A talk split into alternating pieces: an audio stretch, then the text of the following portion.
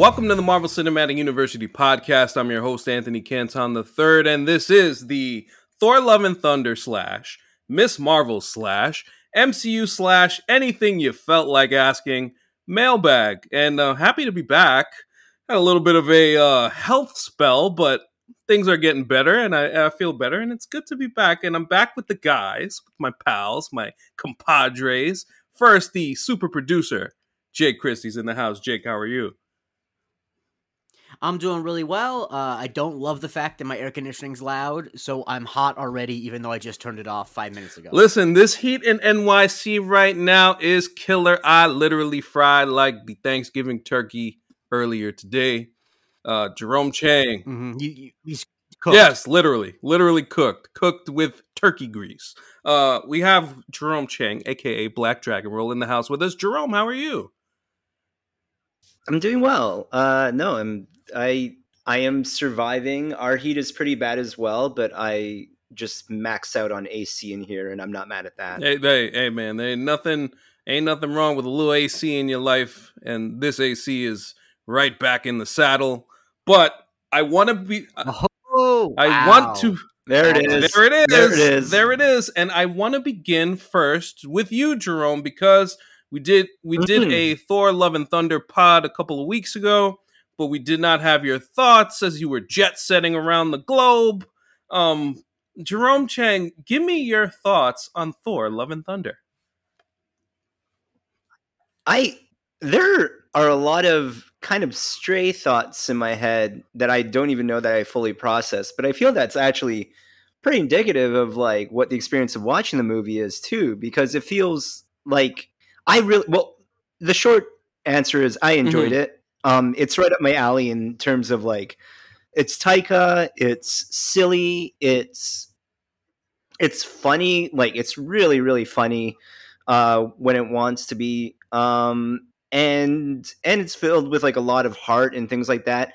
I will say it it also feels very aimless as a mm-hmm. movie. Mm-hmm. Um, I think uh, I, I was I think it was like Miles Surrey did a write up on The Ringer uh, in a review of it, and I think bringing up the kind of general concern and having Thor kind of at the center of um, maybe the larger concern about the current crop of MCU films, in that there seems to be little to no like real connectivity in the kind of way that it was so tight. Excuse me, uh, during uh, the Infinity Saga and like especially like Phase One and having a plan going that way. There is a lot of just like disparate kind of stories and characters and I mean general, generally for me I'm entertained with it. I'm okay with that. Um I'm sure we'll get to it when we get to it, but I also understand for you know something like MCU that has essentially trained their viewers to watch their content a certain way. I can see where you might feel a little lost in how you're supposed to consume and take in what's going on right now. But uh, generally, like specifically when we go back to the movie itself, I had a good time watching. Um, I probably will have it ranked higher than uh, many other people. I, I actually don't know what anyone else's thoughts are on it. Uh, I've heard that there's been negative feedback. I've heard um, a lot of people are not too crazy about it. Some people are over the moon too. Some mm-hmm. people love the goats. Some people hate the goats. Some people uh it, it's it's kind of all over the place when it comes to this one. It seems like it's a very divisive thing. Uh but again me personally i really enjoyed the film. Uh i want to see it again. Um mostly it's just like a casual hang thing. Like i think what also kind of works against it i was thinking about it today like you want your mcu films to be like theater experience experiences and i don't even know that this movie very much is. Like it's almost the kind of thing that like I could have watched in the comforts of my home and enjoyed it just as much. Uh, because I I watched it in mostly an empty theater when mm-hmm. I did. Um, so I didn't even have like the added, you know, collective um, experience that we are so used to having when it comes to a Marvel mm-hmm. film.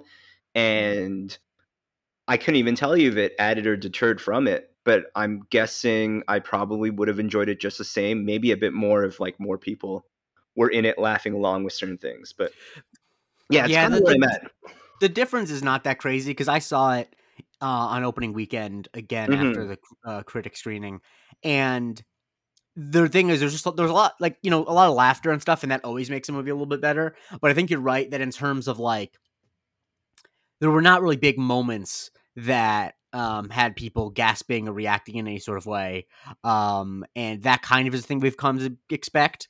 Um, now, obviously, I It's also the fourth movie. yeah, um, yeah. So I, I I think that it did make somewhat of a difference, but I do think you're right that it is one that it is such also such a vibe, and I think that that's why Thor Ragnarok has grown in estimation, is because it unlike a lot of the other MCU movies, it's kind of something you wait along with, so it's like very low stress to watch at home. Um, Yeah. like you- there's not you know you're not really worried that the characters are gonna die. Um, but yeah, I think you mentioned a lot of stuff there, Jerome, that is kind of been the heavy topic of conversation as of late, just generally with the MCU. I think the when I mean we've had the discussions of fatigue. We've also had the discussions of what is this gonna look like when we feel like this is more of an experimentation phase because that's really what it it, it does feel like to to a degree. Yes, there's a I, I I don't know that it's an experimentation phase. well I don't I don't see that Well, at here's- all. I, I see Uh-huh. it as like go yeah. Let's sorry. I'll hear you out. Let, let me know why you, you see it as an experimentation. Here's phase. why I would say that because, and it's not experimentation in the sense that they're necessarily doing something way, way different that we've never seen before. The- They're getting into the characters where it's like, I mean, when you go from phase one to three, these are the people that not only comic book heads know, like the casual comic book heads know, but like mainstream people who are watching these films kind of know. This phase, Shang-Chi, Eternals, Miss Marvel, they're what I would say Miss Marvel's more of a new character. The Eternals, I would say they're more obscure than mostly most characters that are there.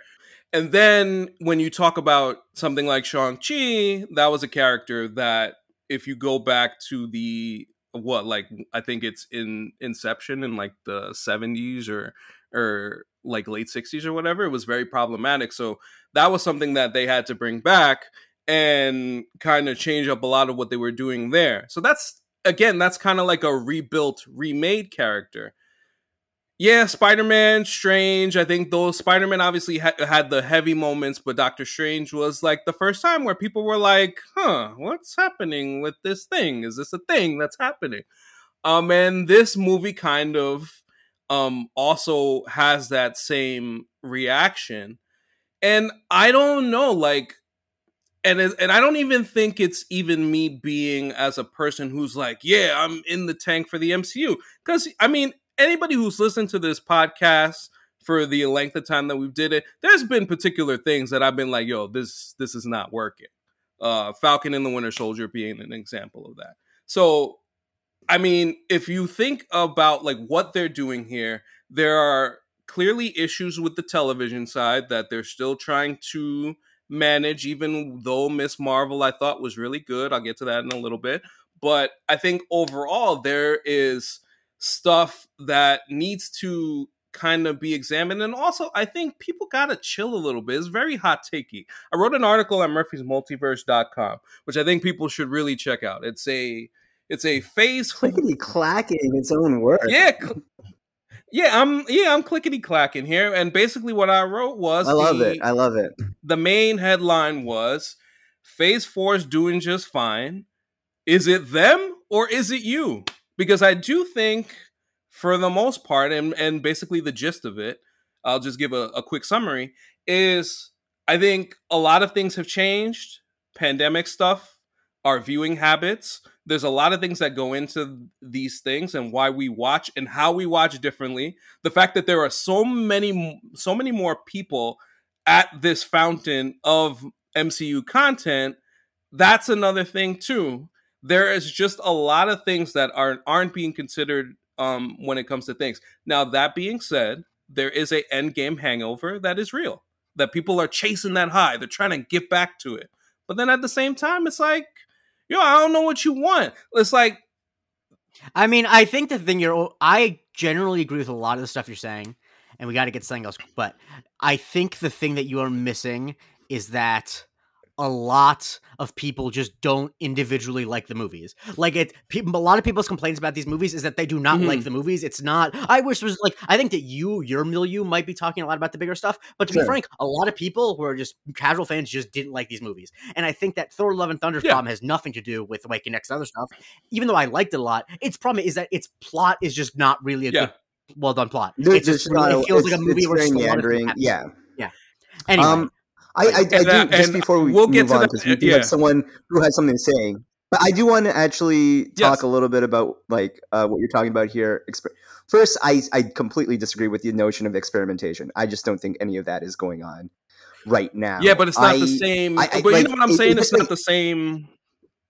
It's not like I'm not saying Wait, okay, so- experimentation here- in the here- actual. here you know what I'm saying? Yeah.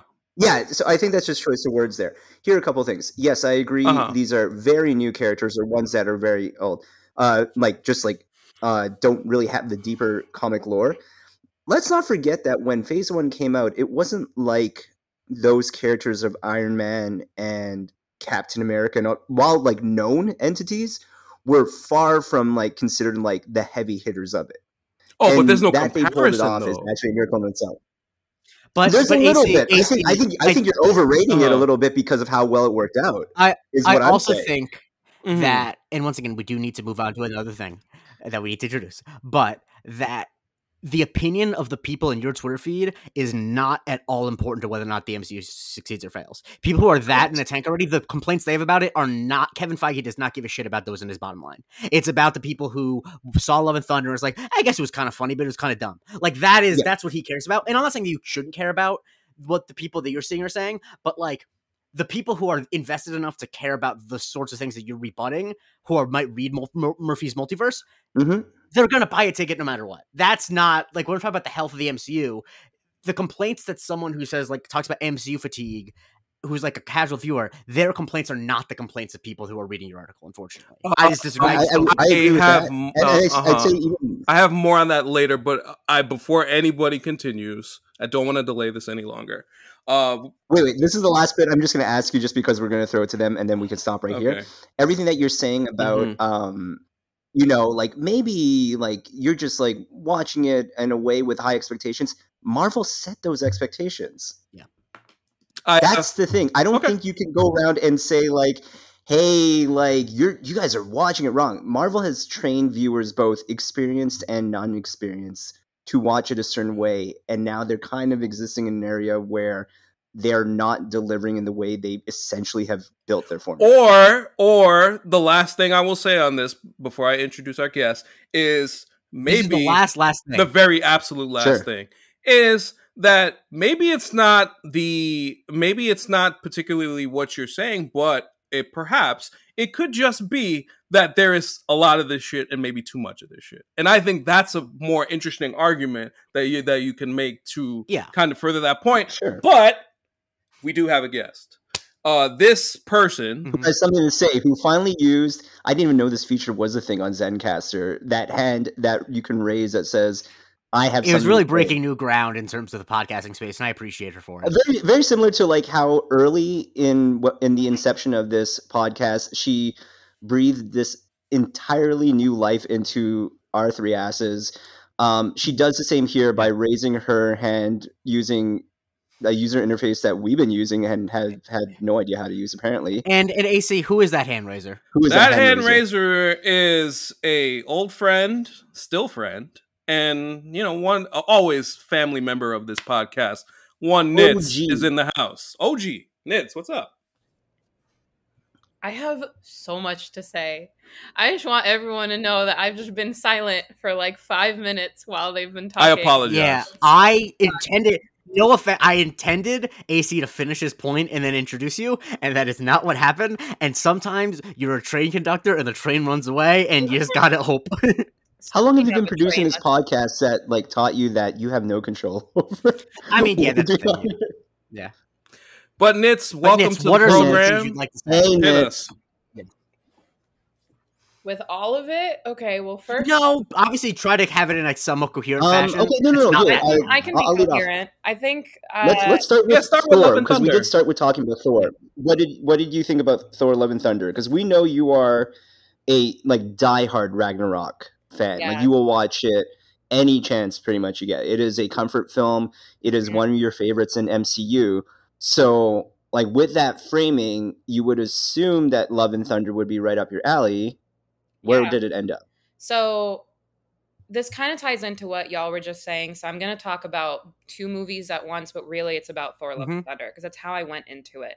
The two movies that I was most excited for, with all the TV shows, with all the movies, whatever, was Doctor Strange: Multiverse of Madness and Thor: Love and Thunder. Multiverse of Madness because I thought it was going to introduce the next big bad of the MCU that I mm-hmm. thought like this is what we're you know building towards over the next 20 movies because this is what I came to know and love about the MCU.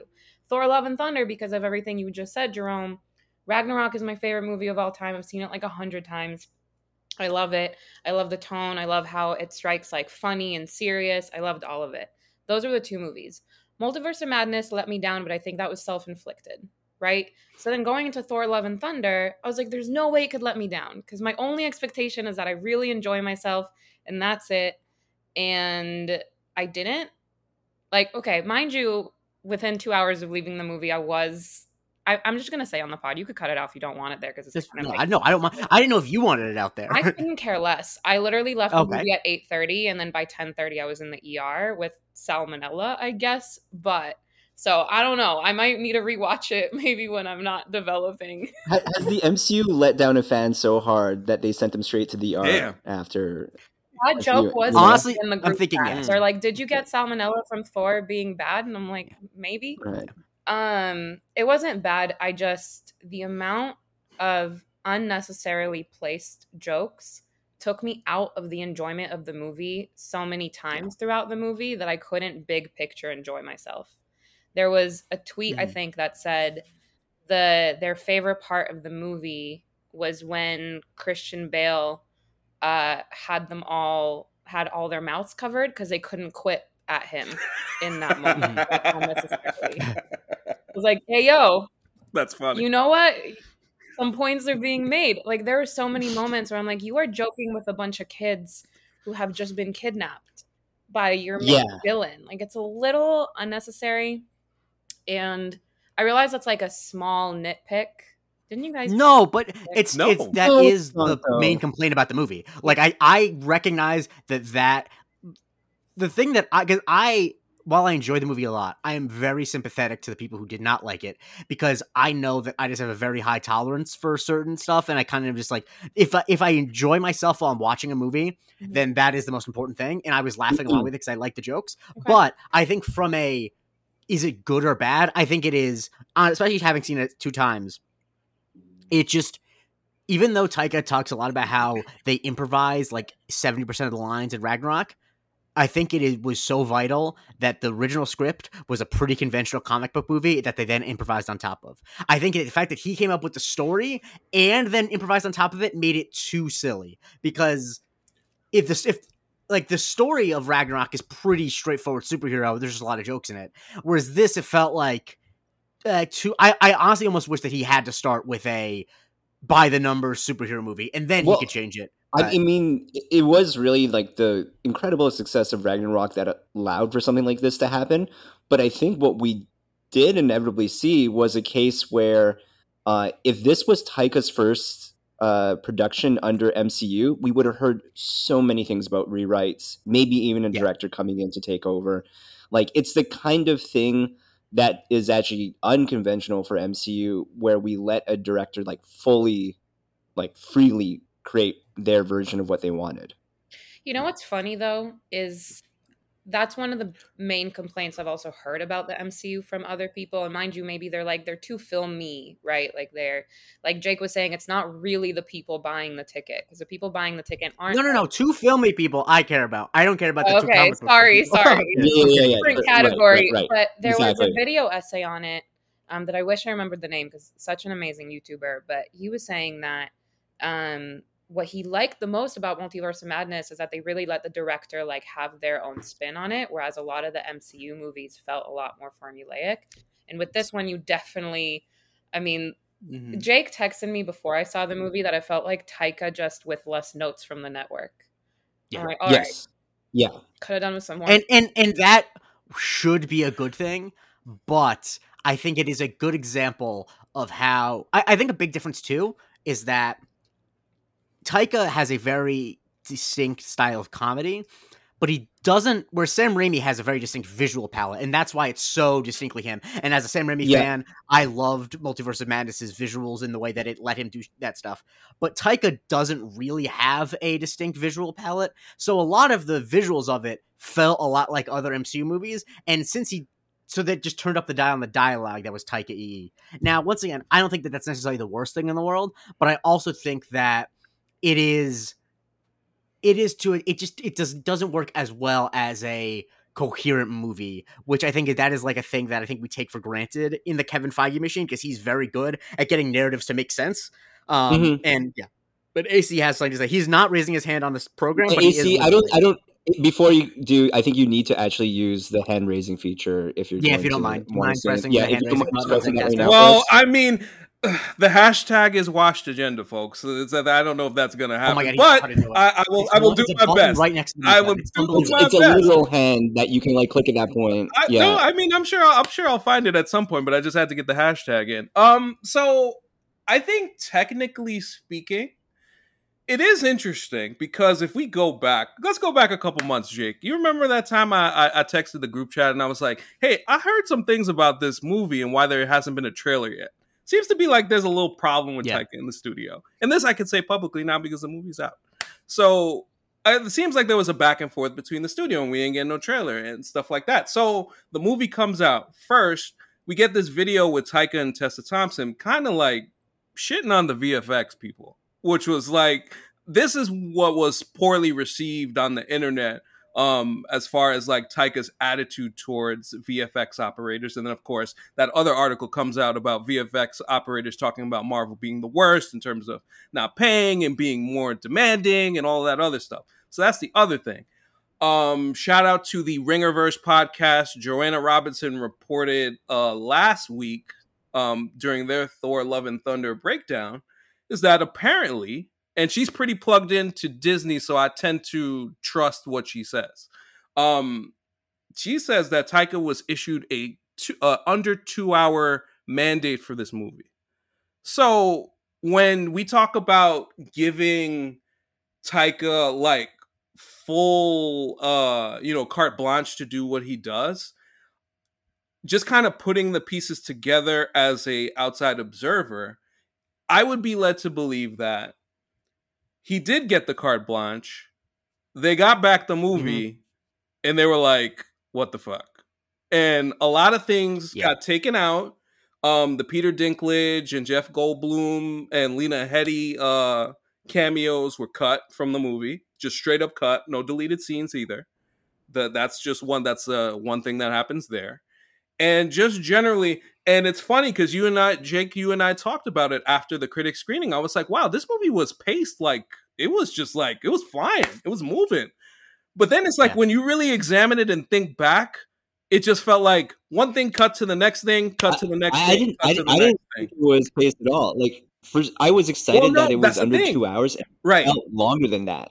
Right. Right. So like that that's a good point that you make. So like initially that was my first thought. But like the more that I think about it now and then with this information, it's like, oh, it seems like just they had to make a lot of changes to what the final product was going to be and it didn't and it wasn't it wasn't cohesive. It wasn't as cohesive as it probably should have been. Now, what the story It's is the worst of both worlds to do. that. Yeah. to to do what they did is either you are like 10% involved at all times or you let the director do everything from start to finish. It's really bad if you're 0% involved in the shooting of the movie and then try to be 50% involved in the editing of it. That's how you end up with a movie that has narrative problems. Right. And I can and I can I can easily see, yeah. Ballmer, Wait, though. next have we it's, it's.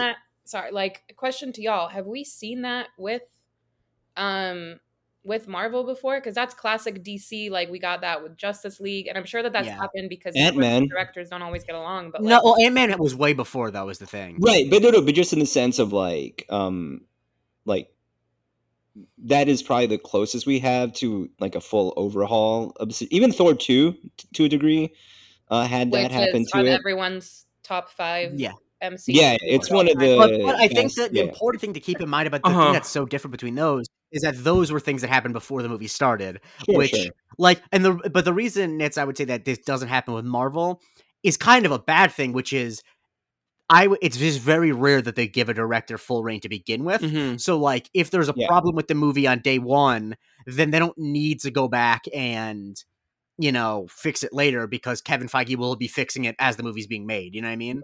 Um, but- Essentially, what we're facing here, like, is if we saw like the Russos starting to fumble the bag. yeah. And, and Because also, like, you have would- essentially one of the most trusted directors, and I don't think I'm not. This is not me saying that Taika fumbled fumbled the bag as much as like Taika made his movie, which I feel is a very Taika type movie, mm-hmm. but in a in a world and universe where you are expecting a level of tightness, it doesn't deliver on that front. Yeah. And also, not for nothing, look at Taika's IMDb. I would not be surprised if a lot of the issues would be him not being available to do edits or reshoots. Um, Sure. He just does. He does way more than the There's average director. Yeah. Um, and so like legitimately, I would not be surprised if there are scenes in the movie that he didn't shoot, or if there's a lot of editing that he didn't do, and maybe part of the getting it under two hours was just to get it done. There's a million different things. Um, but ultimately, I think the more important thing is that there obviously are issues with this movie. And I do think Nitz that you're right that the a lot of the issues with Multiverse of Madness, I don't think are your fault, but are the marketing's fault. They definitely sold it as this is the big thing. Mhm. And of course, I kind of was always skeptical of that because as a big Sam Raimi fan, I'm like, I don't think that Sam. I just think he's gonna have some weird little monsters that are fun. But um, so yeah, what how how did you feel about like you know context aside, what were the things beyond the specific stuff with like the jokiness that really bumped you? that bumped me. Um man, it was just that. Like I, I gotta tell you, if you took out like 30% of the jokes and injected a little bit more seriousness to the moment, because like Thor starting in Ragnarok is when like we really let Chris Hemsworth be funny, and we saw that in Endgame, but he didn't when it was time to get real in Mhm. Endgame, he got real. In this in this version of Thor, the tonal shifts were more natural too. Exactly. Mm-hmm. This just like stayed. I'm Thor, and I'm gonna like laugh at all these kids and just tell people like, no, they're fine, they're scared, but they're There's both child abduction and cancer in this. and too many jokes.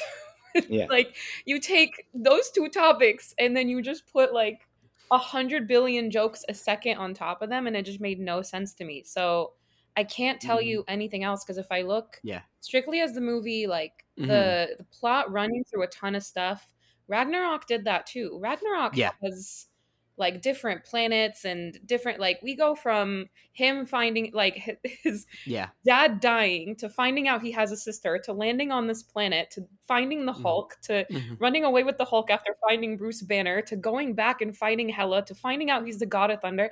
They fit all of that into the movie. I couldn't care less if they fit like a hundred plot points into this one too. But the amount of jokes just made it. I just constantly zoned out of the movie because I was Mhm. so annoyed with the last thing that they said, and it didn't let me enjoy the fact that they brought back Matt Damon to play. That was such a good, yeah. uh-huh. Kobe and, and the thing is, and we'll get The back Melissa to that. McCarthy coming in as Hela was Oh my god, yeah, so so funny good, and like so funny. Kofi, I guess, hasn't seen Ragnarok a hundred thousand times. Uh, so he Mhm. turns to me in the movie and goes, "Is that Matt David?" like, Yeah. yeah. Yeah, And, and the thing is. I I almost think that like obviously it still would be somewhat of a problem, but I think that so much of the reason why him being funny in Ragnarok works better mm-hmm. is because it is motivated by him being deeply insecure about being beaten for really the first time. That he is o- overcompensating. It's very much a joke, right? Like it's so clear that he is doing this because he's nervous and doubts himself. And I feel like in this, I kept waiting for the moment where after he was like joking with the kids who were, you know, abducted, which is of course, you know, not great. But I almost feel like the movie works much better if you just have a little bit moment, even if it's just a thing on his face, where you can tell he's doing it because he's nervous, or like he's doing it because he doesn't know what to say to them. He's doing it because he feels like this that, and the other. But because he really doesn't go on much of an, he goes on like an, he doesn't have like that same. The movie starts with him being completely peaceful, so like it just feels like he's joking to be funny. Whereas if he was if he was the the joking was motivated out of fear of being killed by the God Butcher, I feel like that would make more sense. Jerome once again utilizing the the hands. I mean, I mean he gets precedence. Sorry, he's using the hand. I, it's not even that important. I was under normal circumstances without this discovery, I would have just continued on from your point. But um, no, I, I think the other thing too is just we've experienced now the Thor crisis of faith a number of times over. Yes. Like it is a well that we continually go back to. And you would have thought at least by the end of Endgame to some degree, um, we have some resolution to stuff, but I get that like he does need a bounce back from Endgame because he's like going through everything there. Uh, this one I guess was a little more about, you know, finding love in his life and kind of finding like meaning that way. Even then, it, it felt a little forced in. I, I obviously like this pod isn't to do like a really deep dive into Thor, but mm-hmm. uh, I would say, yeah, just in a lot of wow, AC has figured out. Yes, AC figured out. Now I am still banking that yeah. I, Nitz is next because she raised her Nitz hand. is next. Yes, yes. And I just turned off her hand raise because I was tired of seeing the animation. Um, but yeah, Nitz is next.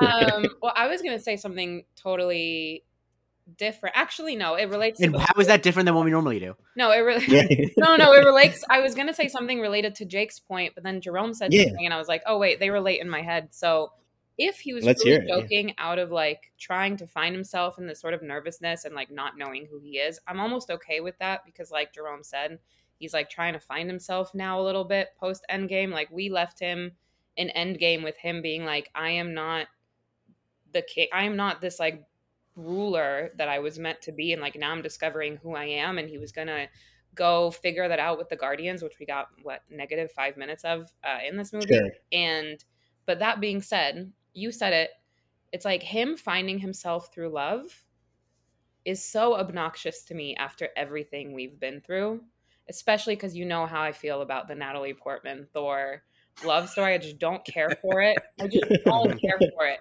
And then this movie came, and I'm like, this was maybe the best that it's been, but I still, I just, I couldn't care less about Thor finding himself through his love for Natalie Portman. I would maybe right. understand it if he was finding his way through love for someone that's like an Earth person, and that's how he found his like love for Earth and protecting all people, not just Asgard, mm-hmm. but she's no longer this like Earth human and he no longer needs to go through this journey of coming to Earth and wanting to protect people and not being this like, yeah. I'm Thor, get me another. We already did that in Thor 1. Right, right. And, well, and if, it's, too, if it's good, oh, go. Yeah, no, generally, uh, the other thing too, and this is me entirely ignoring AC finally figuring out the future, uh, but I AC figured I, out I how think, to raise his hand, and we said two. And then, and then we ignored him entirely. Uh, yeah. yeah. no, I, I, think the other thing too, and I think I found that throughout the whole movie is just there was too much exposition in terms of explaining what was happening as opposed to just like showing it.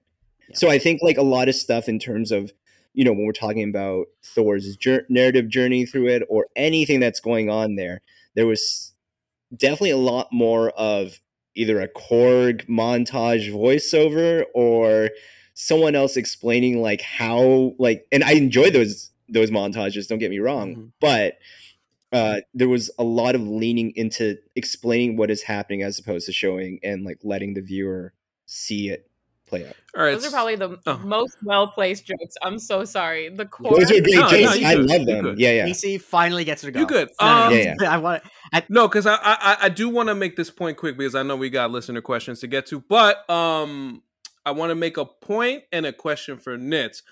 The point is and I think this one feels uh, pretty easy to say. Could have used them more gore and more god butching because Christian Bale was pretty damn good in this movie. That's I think that's an easy one. Yeah. And the question I have easy, and, yeah, for sure. And the question I have for Nitz is because I always because I've wondered ever since I've seen this movie, I've just had this this curiosity to everybody because they've been very mixed on their opinion of Russell Crowe's Zeus. What were your thoughts on Russell Crowe's performance in this film? Um, I loved Javert's uh, rendition of no, like a little Les Mis joke. Nobody got that. I know. I just Nitz. I I find you, I the films you have and haven't seen, and I'm there was no irony to be as fascinating as like ancient hieroglyphics I because don't. it's never what I think. It's I never. It's it's never what I would assume you would have seen. And just keep going. It's wonderful. No, I don't even know if I got the character's name right from Les Mis. So if I didn't, I all believe you Les Mis did, yeah. Fans listening to this, don't get mad Yeah. at me. Um, I need Les Mis fans to come at this podcast specifically. all the reviews are just how dare you. Um, I dreamed a dream. Okay, no, I'm sorry. What was the question? Russell Crowe. I, Did you like Russell Crowe? I found no issue with it. I thought it was fine. It was fun. Oh, I Yeah, thought it was it was- hilarious. yeah. I do. I, I do have one point about it, just because I don't know if it was brought up. I, I should listen to the previous uh, review pod of this show, but um, I 100% do not believe, despite the fact that he has a dad bod, that in any way uh, Zeus was a washed agenda or washed character. I just want to. Yeah, he- oh, he's having I did. orgies. I He did. can't I did it. washed. He I can't did He's not not- washed. He's I did not use the No, he didn't hashtag. I didn't use didn't the call Okay, hashtag. okay. I just want to. I want. I, I, I just got to make sure. I just got to It make sure. only it only 'cause applies 'cause it seems like it- specifically. And before to we like move on, ninety nine percent of the things that you find in life. before we move on to the second thing that we need to do in this podcast, which admittedly is already running long, and that's why I love this, but is uh, I actually think that they could have used Russell Crowe's buffoonery to l- get at like a, a thing that I kind of wish the story was more about, which is Yep. if the villain is going to be a god butcher.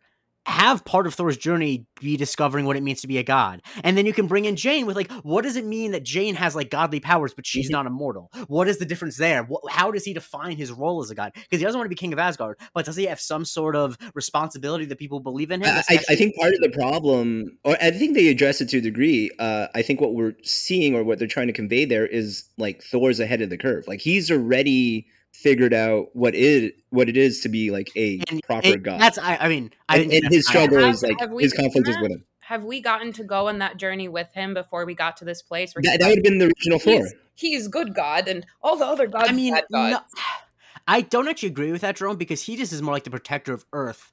I think that he doesn't. But like I think that gods, there's an- gods in this world protect their are responsible for their Ex- specific. I agree. But Yeah. I think that him figuring out what it means to be a god of the Asgardians, but also someone who cares about humans and also someone who cares about other gods, I don't think that we really have had.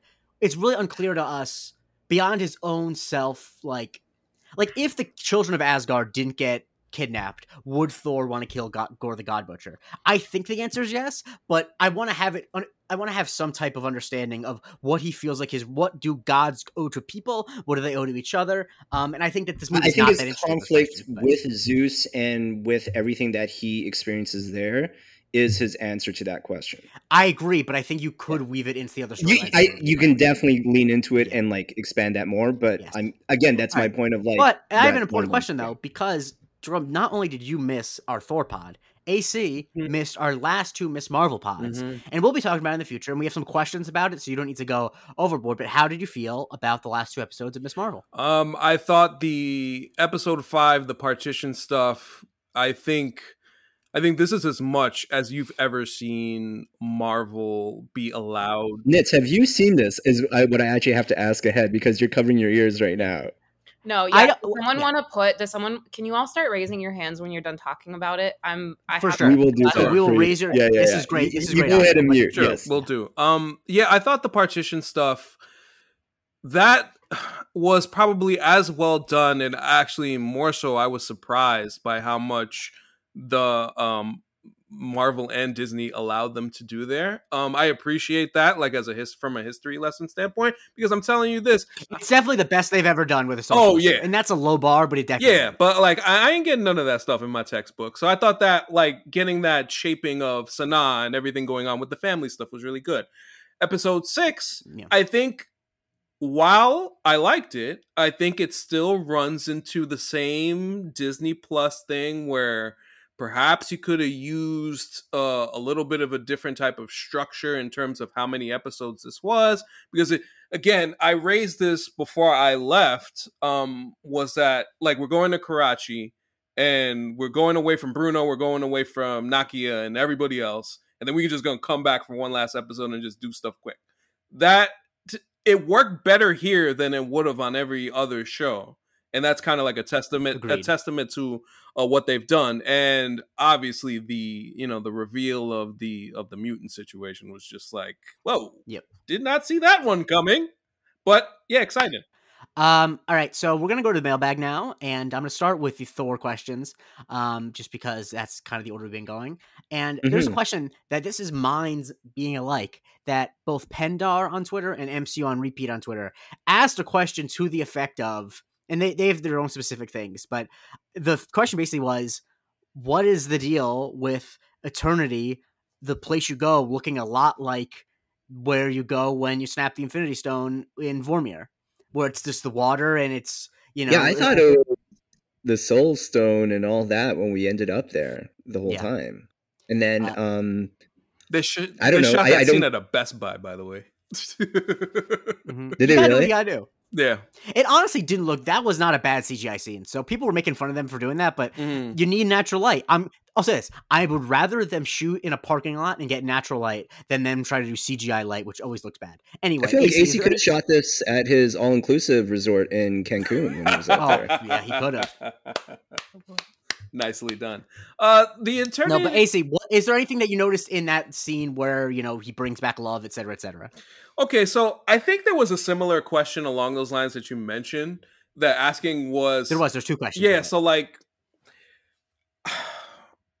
I really hate to be the bearer of simplistic news.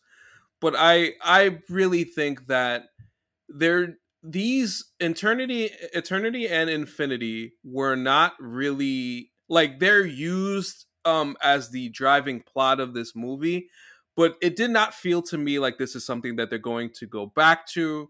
Um mainly because there are a lot of elements of the the infinity aspect that we have not seen as of yet and i don't even know if we're gonna see for a really long time and also um this is taika again so he may just use like comic book buzzwords comic book things that may be a part of the comic books but not something that you can glean something from because i i think to because uh Jake, could you read the other question so like I could directly answer that in Uh, is it the one about Vormir or about the one with uh, Infinity? Because it's talking about Oh, yeah, talking is- about Thor's if daughter. Yeah, if love's reflection is if if love's reflect it, reflection we see here is very Infinity esque. Is she reincarnated or slash newly found Infinity? I have to say no because I just simply think that Chris Hemsworth wanted his daughter in the movie and they found a role for her. That's just really how I feel. I also I also think that it's an interesting thing to do. But Nitz, once again, raising mm-hmm. your hand, I really appreciate it. I'm just such a polite, calm person. So it's Mhm. just obviously the hand raise feature is built. It's for what I miss the most of Yeah. you. Uh, we really, we, we're not polite time. anymore now that you're not here. Yeah, Sorry, I needed to bring my humble, polite energy back to this pod. No, um, the with with us three alphas on here. um, I googled a lot after because I really thought that they just made up a character. So I want, I'm curious to hear AC if you think that it is. They mentioned that it could be a character. I already forgot their name, but I'm assuming they bring the character back into the Young Avengers. Otherwise, why are you introducing a random kid into the MCU with these powers if you're not going to bring them back? I mean, I, they they could, they easily could. I think that's up to the Hemsworths and what they're what they're trying to do. What I think my guess is that they'll bring um my guess is they'll bring the character back, but they'll Yeah. recast it because currently the character, she's not the actress. Just Yeah, the- I think that they'll recast it, but I think that the character will come back just because when you leave a movie off with your main character fighting side by side with someone else, it's just like bad storytelling. To it's not like she was a random character introduced; she's a character Mhm. that we at the last second of the movie before the credits, she is in the last frame of the movie. I don't. I don't. I, I will just to answer Nitz's question. I I don't see it as a Young Avengers thing because I feel like if it was if it was Uh, if yeah. it was gonna be that, I feel like they would have done a different type of story and had her more of an integral part of the movie as opposed to a, a driving plot thing at the beginning and a driving plot thing at the end. That's just my opinion. I will just note that we actually just got one of the other questions. Marky underscore D one asked basically the exact same question Nitz did. So uh, that's great minds. Um, and so a thing that uh, this was. Also, we probably just found Nitz's burner, but let's keep going. I, I mean, yeah, it's under. I mean, she She's got. I mean, if she, I she was make a quoted. burner and it is not titled Ron Baker fan, like Oh, 69 or classic. something, kick me off That's the a internet. deep cut. Uh, But uh, on the Discord, the Great Cecilia. Normally, I would never allow this type of question. I hate when reporters ask talk about, but I love Cecilia so deeply that we have to talk about it. She says, "Can you talk about the '80s music vibes of Thor: Love and Thunder?" Um, and I thought that it, I like the vibes and I like the music. I would have preferred if it was more diverse than just so much Guns N' Roses. Um, Yeah, I would say uh, the way it was set up in the trailers, it really gave a lot of promise, but I don't think it went much further past it. Mhm. It didn't have the same. I actually I agree. I really liked it, but now when I'm thinking about it, when I think of like Guardians Galaxy one and Yeah. two, I think the music is such a Even Thor. Ragnarok, for that matter. Yeah, and Mhm. Ragnarok, like when I think about the opening scene of Ragnarok, I know exactly like da, da, right. Like I yes, know yes. it. Mhm. When I'm Like putting an in this- immigrant song there is just Yep. beautiful. Yeah. I don't have a single memorable song moment in this film. I think that I can look back at and be like, oh yeah, that really stuck with me, or I really felt like it pushed the narrative forward, or it made sense with the movie. I don't maybe at the beginning with Guardians of the Galaxy, but Guardians of the Galaxy and just really good music. I mean, it makes it, sense. it just like I said, I think the fact that it was basically all Guns N' Roses was really a detriment because what Guardians has, which is so valuable, is that it's a lot of music. One, a lot of times not by massive bands, just songs that were really popular in the era, and it puts you in a time and place. Where this, it's just all one mood. And I also think that the thing I found most unrealistic about this movie, of all with gods and all that, is that Astrid wants to go by Axl because quote, there's like a cool rock singer. No one under the age of 40 thinks Axl Rose is cool. He's the lamest Right, motherfucker yeah, yeah. alive. Like, Yeah. there's no way that Axl, like, I, I understand Taika, you know, he's Gen Um, X, but he just, I, anyway. But I, I think the if one it was- forgivable thing on that front What- is um I, I think it's only forgivable because they're not technically of Earth.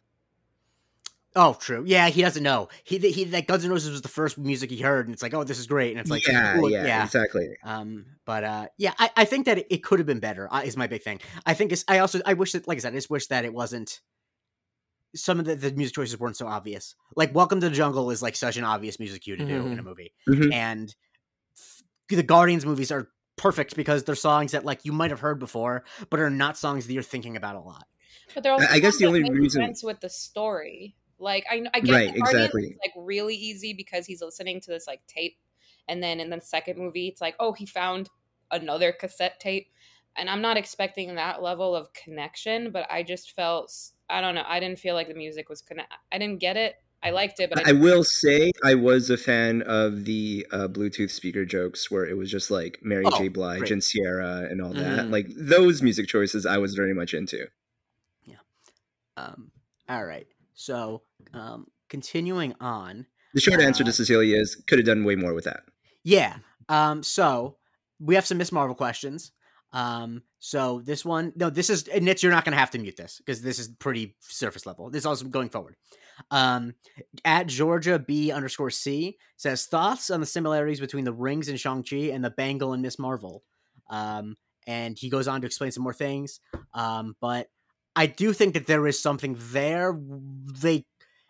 It obviously is just their two things. There's things that go on your wrist that are gold and shiny. So like there's obviously a visual connection, but uh Yeah. I don't know. My answer is I don't know. AC, I mostly want to ask that because AC uh has a thought. Well, let- let's start with Nitz just because she has something to say. She did raise it, her hand. and Once she again- did raise her hand appropriately is really so organized. and it's in what is by far the most cordial podcast we've had to Mhm. date. most cordial I've ever been. Um, no, so this is also like answer on top of a question. I'm getting to the point with Marvel where previously everything felt so cohesive and tied in. I was like, oh, this means something. And when I go look Ultron, I'm like, they put Endgame because they knew they were going to title the last one Endgame, so they put it in the lines. Whatever. I'm I'm at the point where I think you kind of brought this up, AC, at the beginning. So, question for you: Mhm. where there's too much. So I doubt I doubt that some of the connections are actually connected at this point. Like I don't think that they're organized enough for this to have a connection. So this connection in particular, and I do remember because I think yeah, episode three is where we saw the rings. Uh, Nitz, did you watch episode three of Miss Marvel? Maybe not. Oh damn it! Um, uh, it's okay. I, I, don't. This isn't. I don't care about spoilers anymore. Oh, okay. So. All right. So, so just to kind of like basically put when we talk about connection stuff, um, the interesting thing, if we go back to the Shang-Chi, Shang-Chi post credits with uh, Wong and trying to figure out the nature of the rings and the beacon. So we're wondering where does that beacon go? It has to be something to something in space. And in episode three of Miss Marvel, we see that the bangle was attached to a a Kree uh, person's hand. So it makes me wonder is there a connection going on between the two that it seems like they're kind of just laying some little cookie crumbs that it may be? We'll probably learn some more about that in the marvels. And mm-hmm. and that's where i would look for that for now. I think that was intentionally placed. Like i just i don't think that there's no like like they be they they bsing us in that in this yeah. instance here is what I would say. Now I do I I think a thing that is relevant for Nitz, even though I do think that this is something connected. I, I recommend on the last pod, but Iman Vellani's AMA is truly gold. And the question someone asked her was, "What was your most unexpected element of being involved in a Marvel production?" And she said, "Things are not actually planned ten years in advance. There are many happy coincidences." Now, in this mm. case, I do think that it is connected at least in some way um, but i do think that that is always something worth noting that it is especially as we look back at the other phases that a lot of the stuff that you're like oh my god this was so intricately planned um, for everything that for everything that ties back to an older movie there are seven details that have nothing to do with the rest of the movies um, but yeah. Um i think I think it's a good point to check in though, just because we've had enough space in between and probably more evidence for AC to dive into, but how much of this is Mephisto's doing?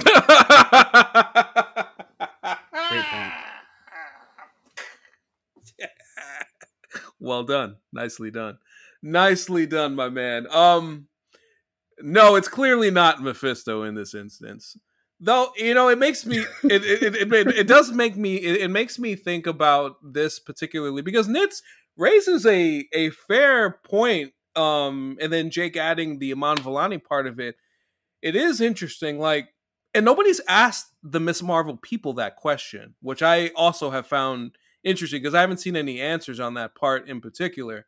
But it makes me think about moon knight where in i think it was episode four or five somebody did ask the director like hey you put this kind of rama tut kang uh uh, what you call it emblem in in the uh, in the story. You put it there for people to see. Was that intentional? And they said yes. They wouldn't elaborate any further, but they said yes. So I mm-hmm. guess it really depends. Like if you really want to, if you, I would, if I ever got the chance to ask somebody, maybe I maybe I need to try and do that.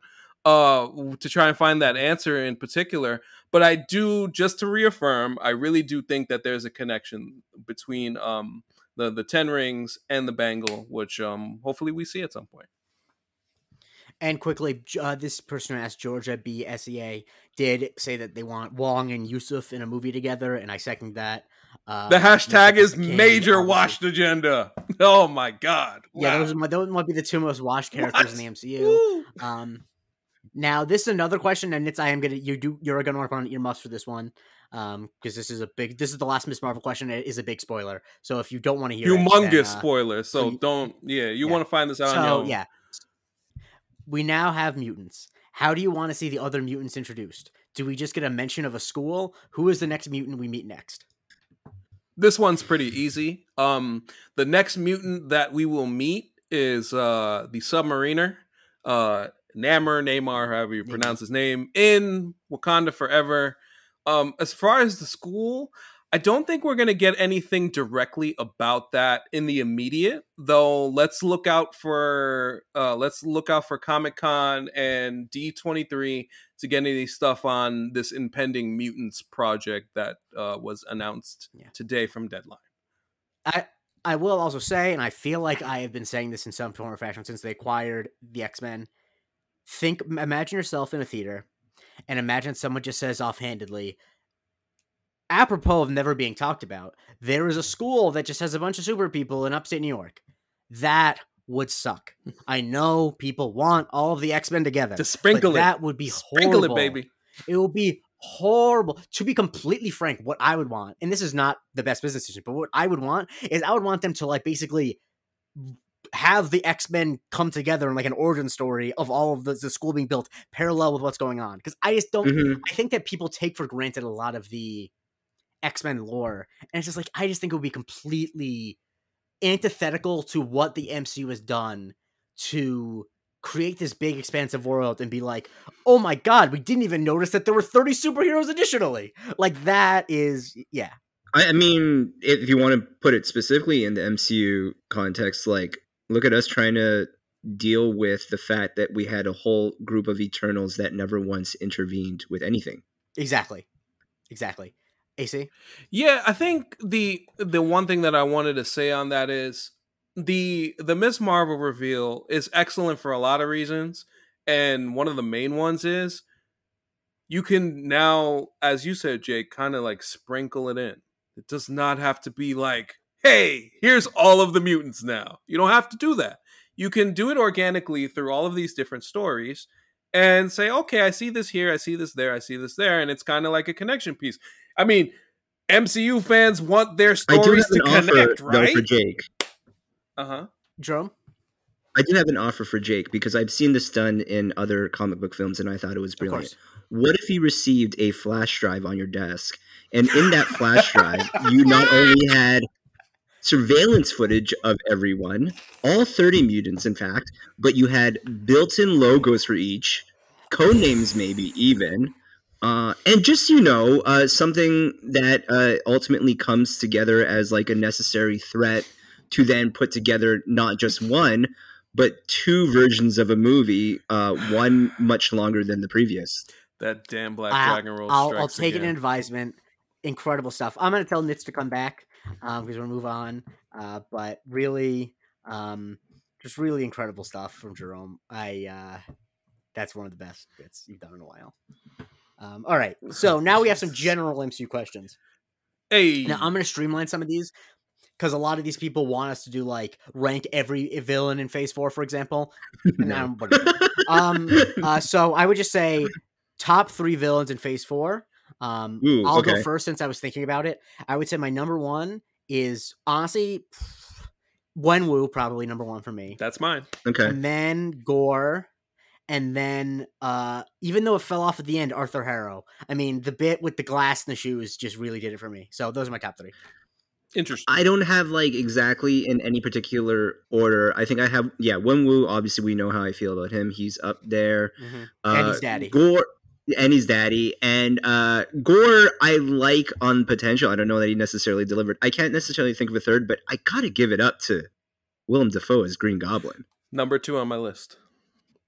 He There you came go. through. He came. He didn't have to He do that. He didn't I, have to I, I that hard. finally I actually watched No Way Home for the first time like two days ago since I saw it in the theaters, just like fully separated from the whole experience of seeing it with people. I love that film. I am 100% uh, biased toward anything Spider Man, but I might even rank it higher coming off the second. Yeah, viewing. I, I've seen it twice too, and I'm like, yeah. Folks were like, it was just excitement. It's like, no, man, that movie kind of. No, it was a cool Number movie, two is what it was. MCU Yeah, the film movie. of all time. Number two for me. I don't know if I go that far, but I don't. I You're, think, you're I still think- number one Infinity War, Yeah, right? I think Infinity War is the best film out of all of them. That's just yeah, I, I think that that I, that's a. I can't disagree with you. I, I, I will say I do feel No Way Home is a lot tighter than I thought it was going to be on the second viewing. It is. yes, it doesn't actually meander as much. There's just so much shit in it, which is why it's so long. Yeah, yeah. Um, but uh, AC, what's your list? Uh, yeah, I got Wenwu, I got Dafoe, and I got my man He Who Remains because that was a singular performance of uh, epic proportions. 10, 10 minutes, but you know, Ah, but he's not a villain yet. is, Now he about to He's say. not a villain Well, yet. I would argue I that don't the think- existence of the TVA is tyrannical to the point where you can make him a villain, but it's hard to say. But Nick, do you have? Uh, Yeah. I don't know what how much you have and haven't seen. Do you have a vague top three villains? I've seen all of it In- except the ending of Miss Marvel and some What If Okay. episodes. But I'll say I have nothing to add other than just to shout out Christian Bale again, who I believe there's a quote, and I don't know if this is fake, but obviously if I read it on the internet, it's true. Uh, someone asked him what he knows about the MCU going into this It's true. movie, and I guess he said, "Oh, it's true." He Mhm. said he he saw some he saw when the guy was collecting the stones. So the joke keeps being made that he has no idea what movie he was in, and that's why he Mhm. acted his fucking ass off. Uh, so yeah, just big shout out to just the best performance the MCU has ever seen. That man did not know what movie he was in. So I I just wanted to quickly yeah. quickly add um shout out to Montel who asked the question. Uh what you call it? I do want to add at the least because I did do the homework for the question. Uh as my I did forget to say that. Thank you. as my as my worst uh villain uh yeah, it's the it's the Miss Marvel villains. They stink. I mean, one not necessarily a physical entity, but the, the one of the strongest villains in one of the strongest series, racism. right. Fair. that is the that, that's fair. That's fair. I mean, yeah. Uh, Nitz, if that's, if you want to make if you want to make that as worst villain. Draco. Oh, I was gonna ask a question. Uh, Yeah, also, shout out Agatha Harkness. I, I can't believe we didn't mention. Oh my god, yeah, I forgot about her. Yeah, Jeez, that's down yeah. of me.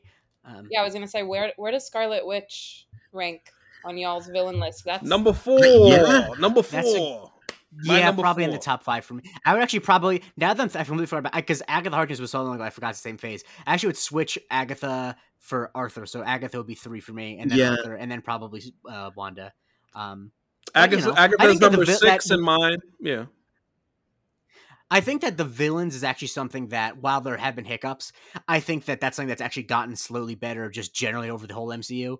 Um, lest we forget that, like, you know, it's obviously Loki's the first, the villain the first Thor, but like Mhm. Laufey is nothing. The villains in Thor: The Dark World are nothing. Like, there's Iron just a Man lot villains. of nothing. Iron Man, But they're there's a never lot of meant to be something. That was what I liked about the MCU. And I know that people have their own thoughts about this, is that it wasn't how do I say this politely about Batman? I'm getting into Batman now, less in like a Mhm. roasting Mhm, capacity mhm, yeah. and more in like a trying to enjoy myself. Mm, Um yeah. Batman has like a hundred thousand villains and like a bunch of them are in every A single rogues movie. gallery. Yes. Right. Yes. Whereas MCU has like one villain a movie and you know that they're kind of done by the end of it and like maybe Mm. they push the plot forward but they're never going to show up again type of deal. I was fine with that because I knew that there was like the big bad at the end, right, with Right. Thanos and now Right. thrown up the big bad so these like little villains don't do it for me. See, I'm I, I don't. I actually agree with you generally, and that th- what our take is a thing that is very unpopular in a lot of MCU circles. But I agree that I don't mind if a villain just shows up for a movie and dies. But the thing that they weren't doing previously is like Gorr, for example. If you're going to be a villain who's in one movie or Hela, get a great fucking actor and have them act, the, just chew the scenery. Yeah, yeah, yeah, Where for the sure. union is mad at them because they have to keep rebuilding the sets because they're taking bites out of it. That's what I want. Whereas like fucking Christopher Eccleston I, he could have been in a fucking coma when they're making Thor: The Dark World. He just does nothing, and so like that, I want them to. If you're going to be in a movie for one, if you're going to be in one movie, go big. But AC, what were you going to say uh, about villains? No, I was just gonna say this is why He Who Remains got to be in my top three because uh, uh, listen, the, the the facts are the facts. When when Homeboy comes back, it ain't mm-hmm. just him. It's gonna be multiple versions of him. Mm-hmm. Once once we see Kang and Ant Man, it's gonna keep popping up, just popping up in all of these projects. Speaking But again, but Kang, you're basing it off stuff that's coming later. no, That's but not ranking. It, but but what you call it based off of the I think there is a foreboding of it, the see you soon when he says see you soon and he got killed that should scare the shit out of somebody like it really should that's that's a great point. Uh, Yeah, yeah, no, I it's good. don't- I, yeah, I don't want to be negative, but I agree we can't rank these villains until they come because I thought Scarlet Witch was gonna have a much longer, much cooler, uh, like moment in the MCU, and uh, she got crushed by a bunch of rocks. I, no body, no death. She's alive. Yeah. She's alive. know, if you don't see a body, yeah, we know she was going. Yeah, To, to me, it's like everything that you like. The majority of your argument, AC, has been based on things that have not happened yet. Yeah, but speaking of Kang, at let's keep moving because this is a mailbag and we have questions. At Learn to Swim One uh, asks, "When the bleep will we get Kang? And do you believe Phase Four can reach the height of three? Uh, I think that the my opinion on the second part is no, but and I think that's No. the less. But but AC, No, no, in part because like it's already in at like It's you have to almost- have yeah, it's such a- halfway like, through. It's almost Yeah. yeah they've been Um, going for but. AC. Is it meant to? Do you think they can Yeah. win the final after being below 500 in, It's- at the All Star break? once No. again, you say a thing that I felt. I felt this a lot when I was watching TV Whenever a TV show, like I remember when my favorite show of all times Community, and after season four where the creator was gone and it sucked, season Mhm. five came back and was much better than season four. It was really like really enjoyable and good. And I remember on the community subreddit, people were like, "Uh, season five doesn't compare to seasons two and three. and it's like. Is this something only worth It's not a bad watching if every single yeah. thing is better than the thing before it? I Like, agree. that's- I- I- but anyway, Um, uh, AC Kang, when's he coming? all right. So I mean, e- easily we got Ant Man and the Wasp: Quantumania. Jonathan Majors is slated to be in that film as the main villain, uh, along with another villain who I won't name here. But um, I will. I will also say, like, I want to make a basketball comparison to to the MCU. The, the this Phase Four is the 03 Lakers. Is the 2002 2003 Lakers. Uh, Shaq got his uh surgery on company time. Uh, the Lakers started And I off. respect him forever for Yes, that. yes, yes. Started off. Um, I think they got like they were ten games under five hundred. Shaq was out of shape. Kobe had a great season. Had the you know had one of his like his first thirty point per game season, and uh, they got to the second round against the the uh, the champion Spurs and Tim Duncan had a chance to win, but you know they got they got knocked out. And um, yeah, I would say Mhm. that MCU Phase Four is kind of the 03 Lakers, a little out of shape. Um, coming off of three straight championships, um, b- b- had a dynasty going, and they're gonna have to retool. They're in the retooling phase. Uh huh. And Nitz now she's the Pistons. What's her response? So, oh my god, Kofi's a Pistons fan. Um, I'm dating a Pistons fan. But the I'm so um, sorry for him. No, it's just it's such a funny sentence to say because how random. But the um, this isn't the point. Uh, I would even say let's optimistically. What if they're the 2019 Warriors? Very Mm. similar to a lot of what you just said. But then, uh, fun fact for those that don't know, Warriors did win the 2022 NBA championship. So I forgot to say congratulations to you personally. Thank you. I haven't talked to y'all since it happened. Uh, I was, I don't know if we're allowed to cuss on this, but I'm going to just say. I was the Uh, biggest How did you not hear how many fucks I said like two minutes ago? that I did, but I was like, are you going to bleep it? Am I creating more work No, for you? no, no, no. We haven't I bleeped since like episode four. Yeah, I, and that's all laziness from this. We used to bleep. I don't know. I. I honestly just, I don't do, I don't podcast No, but Nitz, anymore. Nitz, Nitz, honestly, I do feel Nitz. bad for clowning you for being very polite. But anyway, Yeah. what were you doing when the Dubs won? Um, oh no, nothing. I was just being incredibly difficult. The same way that I'm being right now, maybe with the no, you're not being difficult. before, but no, no. Um, that's it. You could cut out this Ni- entire. no, Nitz, No, and, no, Nitz, may I, not. and may I may I present this, Nitz? You believe that the Warriors would eventually get back and, and do something, right? No, I didn't. What? No, I didn't. Which is why it's No. also a perfect comparison. No, I didn't. You should have seen me during the finals. Kofi, like at one point, refused to watch it with me, um, because it would be like a twenty point game against some like Uh huh. I don't even think this was in the finals. It'd be like a twenty point game. Like ah, close game. They're gonna lose it. They're gonna lose this one. So uh, And you know what I did, which is really because I was rooting for the Warriors because fuck Boston, and I was mad and drunk at the end of like, of Game Three, and uh, I that was the best moment to do it. I got on DraftKings and I put down thirty dollars for the Warriors to win, which had the best odds, and I won hundred dollars. There you go. Just because I was so mad, I'm like, ah, screw it. Anyway, um, Yes. I w- one last thing about Kang is we first saw Thanos' face in 2012. Mm-hmm. Thanos did not appear as a full character who has a as a main character of a movie until 2018. We we first introduced the idea of Kang in last year. Now I'm not saying Yeah. we shouldn't have to wait as long as Thanos because I think that you really can only do that trick once. But the fact of the matter is, Ant Man and the Lost Quantumania is coming out next year. If we can't wait two years, I mean, come on, like there's a, I think that there's a lot of impatience because Is there impatience for Kang? right yes, there I think is. I think you know what I think it is. I think that? Oh. people i think that we overstate a lot how important the whole thanos thing was in phase two and early phase three like i really don't think that he was the ever-present topic of conversation until like Not at all. 2017 right Mm-hmm. and i think that a lot of people are forgetting that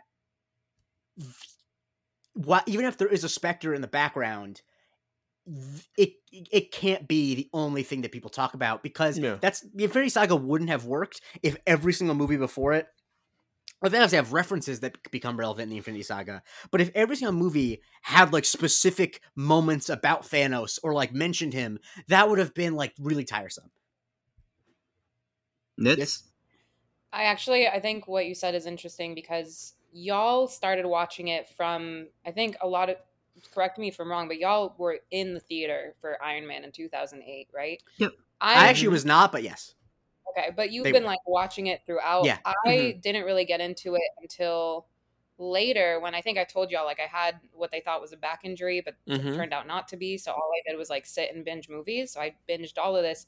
So to me, I entered it thinking that Thanos was this like ever present Mm. part Yeah. of the universe, which made it so special for me. And I think a lot of people, let's say you came into, because a lot of people became fans towards like Black Panther, Infinity War, Endgame times, Mm-hmm. Ragnarok, etc. If people were coming in during that time, they expect that. And to not have that, I think maybe that's where the impatience is coming from. How I feel impatient, but I also am okay with the impatience as long as I'm having fun.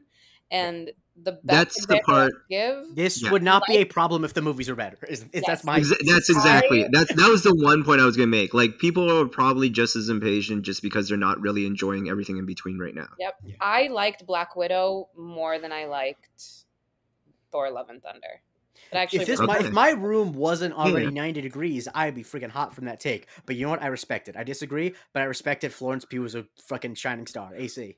I by the way, Nitz, uh, on your Black Widow point, I rewatched that movie two days ago, and I have to say, not bad, pretty good, pretty It's good. not bad. good. Now I Bad- How was it bad though? I don't understand that. No, no, no, a no. criticism of it, which Yes. has stuck in my brain since I first heard it. Yes. Griffin Newman of the Blank Check Pod, my favorite movie podcast, Mhm. said, and this is true, that there's never been a movie that just yada yadas human trafficking as much as that movie does. Right, I okay, think yeah, about all the time. And it's Now, once again, that's not a like Yeah. the movie's bad because it, but I do think that that's a funny thing to think about. No, because I always think about like when we pod about these movies and what we say in them. And I think like particularly like we were like, yeah, it's not terrible per se, but yeah, this and this and this and this and this don't work. Uh Natasha having the Mhm. story after the fact and stuff like that. But I think in retrospect, like while rewatching this movie, it's like, oh wow, like like the action is very crisp, like all of it is very good. And then I would like I said, the the thing that kind of like it shoots itself in it in in its foot is the third act. I think the third act is a little clunky.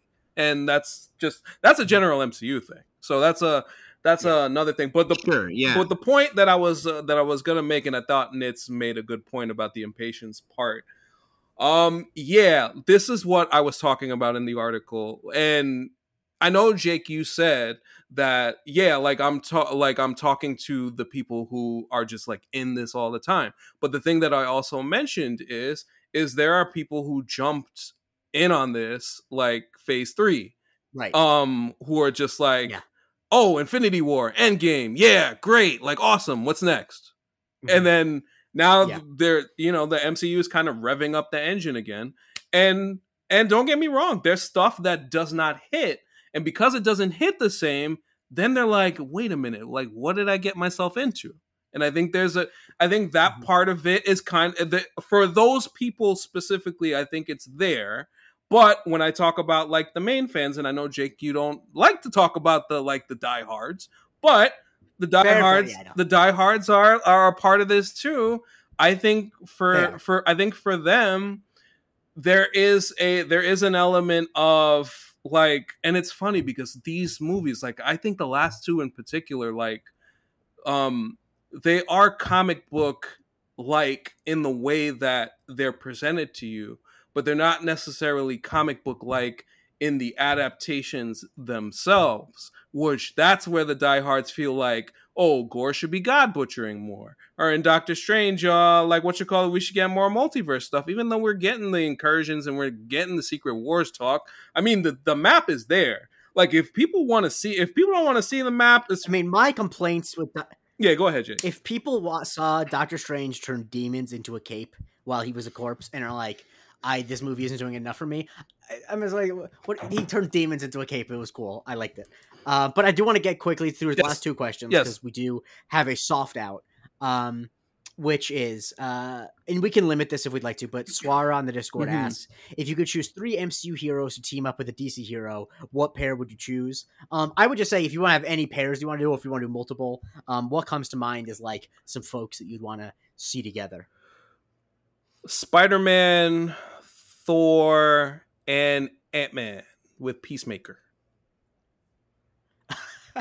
Uh, Peacemaker. Wait, what? was. Are we, are we supposed to combine with DC? Is that the idea? Yes, uh, yes. Basically, Oh, okay, a sorry. couple Marvel characters in a DC show or like movie. Oh, okay, okay. Can we Got it. pick DC non live action? Because I've been watching. Young Justice, and oh my god, their live action destroys some. I'll say this: the person who asked the question, the person who asked the question would love nothing more than Then- if you talk yeah. about animation. Young Justice is pretty awesome. If anything, we would only troll him as to say you can mention it, but animation doesn't really count for anything. Jerome, Jerome, you're so lucky. I'm so mad that you're not on the Discord. And My man took out the shotgun. Why? and the funny thing is, it's it's a it's I a like phenomenon. animation. Actually, it's just a funny Yeah. joke to say. I'm, I'm like, you probably like animation uh, the most on the pod of anyone. But anyway, oh, easily. Nitz, what no did you have in mind? No, this is a great. I honestly, I'm trying to figure out who I'd want to pair Batman with because honestly, after watching Young Justice, I'm sorry for all my Batman slander over the years. I still mean it, but like, I'm sorry because it's actually more entertaining. Shout than I out to thought, Batman and slander. Right. Yeah, shout out to. Batman. It's also Batman funny that you have such Batman slander when like your favorite MCU character is Iron Man. Yo, have you seen the Lego Batman movie? Have you seen the Lego Batman movie? Because they make an Iron Man Yeah. reference twice in that movie. Uh-huh. Uh-huh. I'm just like one of the funniest movies I've ever seen. If you haven't already watched it, please go watch a Lego Batman movie. Um, who I don't know who I would pair Batman or Nightwing with, but those are my two favorite DC. The one that would make the most sense would probably be like Daredevil, but that feels a little obvious. Sure. no, You know, I think that uh I want Aquaman to be with someone just because I think Aquaman. Uh, I would just I love the colors, and I think that it would be dope to see Jason Sure. Momoa just ch- chilling. But I don't know who to put him with because you know the, Namor is the first kind of water guy. Um, but yeah, you know, just have Aquaman. Uh, you know, Aquaman and Thor because Aquaman loves being around like the Norse area and what have you. Mhm. And they're just Sure. like, can you imagine Aquaman, Thor, and Valkyrie just getting shit faced at like a Scandinavian bar? Yes. That's great. That's what I want to see. There you go. That's cool. I don't know, like just random things. I there's no thought being put into it because I'm just hearing Mhm. the question now. But like, give me I don't know Korg and King Croc or King Shark uh, together. I think that'd be fun. Wow. I'm Yeah, I'm impressed. I think that could be just like a fun, dumb incoherent friends. pairing. Um, maybe like a like a limited run series on just like a crime family or fighting for like top boss in the area between like a penguin and kingpin situation could be kind of fun in itself. Ah, why Uh, you showing it to me? Now I'm just doing bits. Yeah. Um, I don't know. Uh, Miss Marvel and Ratcatcher. Um, Mhm. yeah. Oh, that'd be good. that's fun. That'd be fun. I also fun. did realize that there actually is two more questions after this, so I'm going to keep going. Hey, this, yeah. uh, Michael Springthorpe asks for uh, Fantastic Four, some casting for Fantastic Four, Doom, or whatever. Uh, and Sure. what I would say is, if there's any new casting ideas you have for Fantastic Four, throw them out. We don't have to go through each one because I think we talked about it a lot. But I think the big thing Mhm. is, director, what is your, you know, what do you hope for? I will say. Now that it looks like the Steven Spielberg rumors are shut down, that was very disappointing. I, I was fucking like, yeah, incredible. same. You and me and Um, Jake are on the same. Nick- boat. Steven based- Spielberg doing based on Fantastic Nitz's eyes, crazy. Nitz, they did. They asked Steven Spielberg to do the Fantastic Four movie, and apparently he said no. That'd Um, be nuts. but uh, it's Yo, the only movie that I saying could have. No. What? What? Enough. Enough. I don't want Steven Spielberg. What? What? What? What has Steven Spielberg directed that would lead you to think that this made sense? Is that a really like wild? That's a. question? I I hate. That's a really dumb question. It's fine, but it is a dumb question. He's directed like Yes, it was- Jaws and Spielberg. Even is he like this What? low? He's the- he's- the greatest director. who is on? American I've never heard of cinema? I don't even know what you're talking about. I mean, I'm just pulling up listening to this. but yeah, love this. uh, I never Yeah, know how much know he's trolling. Okay, this actually, I really do have a point with this. What I think Marvel did really well at the beginning Mhm. is some of the actors we didn't know Yeah. who they were. They weren't Mhm. these, like, Right. now. Whenever they introduce something, it's like this big person, big actor, Yeah. big name director, big this, big that, and Th- I There's don't. been a lot of like almost stunt casting. It feels Yes. like. and I actually like, do feel like- Doctor Strange, whoever plays his wife, I already Charlize. Theron. oh yeah. Thank you. Um, Yeah, yeah. I am okay if Marvel went back to casting people that we like are not these like big name actors and casting Agreed. directors that are not these big name directors that make I mean, make I would say sense. dir- I would say that those are two different things because yeah. a director the thing about whereas acting is kind of generally the same thing in different scale. If you're a not famous director in this day and age, you probably have never directed a movie for more than like ten dollars.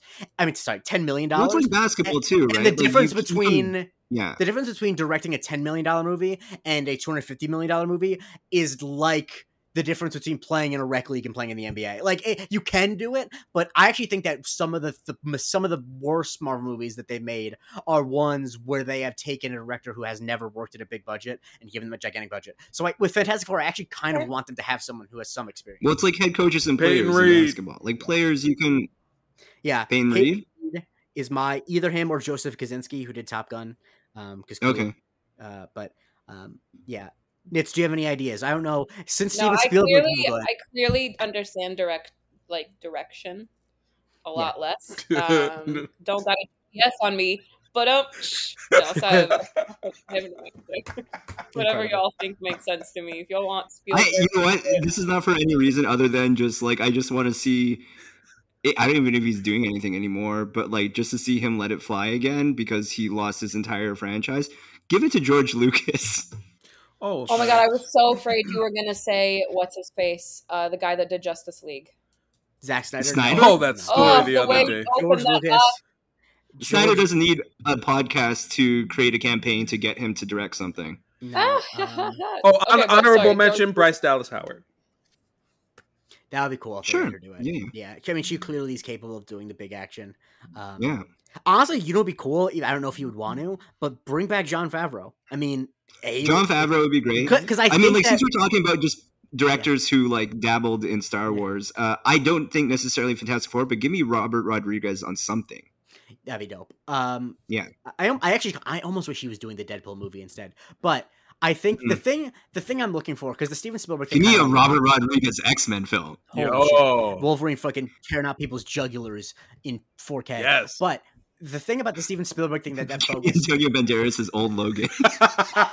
the thing that the reason why the Steven Spielberg thing was not crazy, even though he would have been crazy to ask for any other MCU movie, is because I think that the Fantastic. Four needs a kind of even if it's going to be set in the present, it has like a sort of 1960s golden age like optimism to it that I think I want to have. I want to see, and so that's why I want someone who's like fun and light. But I'm excited for whoever they get. I hope it's Peyton Reed, since uh, for those who don't know, he was supposed to direct the 2005 Fantastic Four movie until his movie Down with Love bombed. And the secret thing that I because I learned this a couple months ago when I watched it, Down with Love really slaps, and he shouldn't have had the movie taken away from him. But uh, so I hope he, if he wants to do it, if he's not tired after three Ant Man movies, I would love for him to be able to do it if he wants to. Mhm. Um, but Fair now enough. the final question, and I saved this for last because it is, it is a troll of a question. Okay, Great. and even with that preface, Nitz is still gonna get mad. Andre Barrera on the Discord asks, "Who is the sexiest Avenger, and why is it Hawkeye?" I'm not gonna get. You can't get me mad with a ridiculous question. Hawkeye, who is the sexiest? Uh, you know what? No. Okay. Nope. I'm going on mute. Y'all have fun with this one. I mean, yeah, okay, I, just- I don't have. I mean, I, I don't have an answer for it, but like, can I have one or both of you give me a reason why it could be Hawkeye? okay. I'm gonna, Why it would Uh, be? he, he, Could he's, it's could a be thought experiment. Yeah, it's This is a a thought troll. experiment. But this is yeah. like a Yeah, Socratic go- yeah. thing. You have to be able to make arguments for things you don't even necessarily agree with. This All is right, I got a reason. I got Yeah. a reason just so that you see how much of a stretch this is, so you understand. Uh, Katniss Everdeen has sex appeal, and she also like uses a bow and arrow. So I That's guess something. in theory you can make the connection He's- in your head, maybe. He's probably the best dad of all the dads in the MCU yeah, in terms of not having a toxic Uh, relationship with his kids. Okay. yeah. I think that's I think that's fair. Um, listen, um, to you know the ladies or gents out there who's like kind of into you know the you know the older gentleman who's you know who's, who's not only a Oh, yeah. dad but a a uh perhaps a hashtag washed agenda dad. Also, by the way, Yusuf is the best dad now. Just Oh, Oh, right, yeah, right, yeah, right. yeah, yeah. Uh, Yusuf, AC, Yusuf, Yusuf AC, gang, who are gang. you? Who are you leading up to? Who are you taking a long walk to get to? Oh, oh, oh, no, no, no. Listen, the sexiest Avenger, and I'm gonna assume that she should obviously I this is this is just my personal hope, and I'm projecting. I'm doing that thing again where I project to the future, but I assuming that she becomes an Avenger, I think she will. Uh, Miss Monica Rambeau. Yes, black is beautiful, baby. is his answer based on things that are not established yet? I don't care. I can't. No, we, but we, no, no, no, no, no, no, no. Jerome, we cannot let. We can't undercut. He said he said black is beautiful. That's what we're leaving it on. Uh, God, this is wonderful. We'll let him play Um, that card I sh- for I mean- an invalid answer. I never played it before, so there you go, That's true. buddy.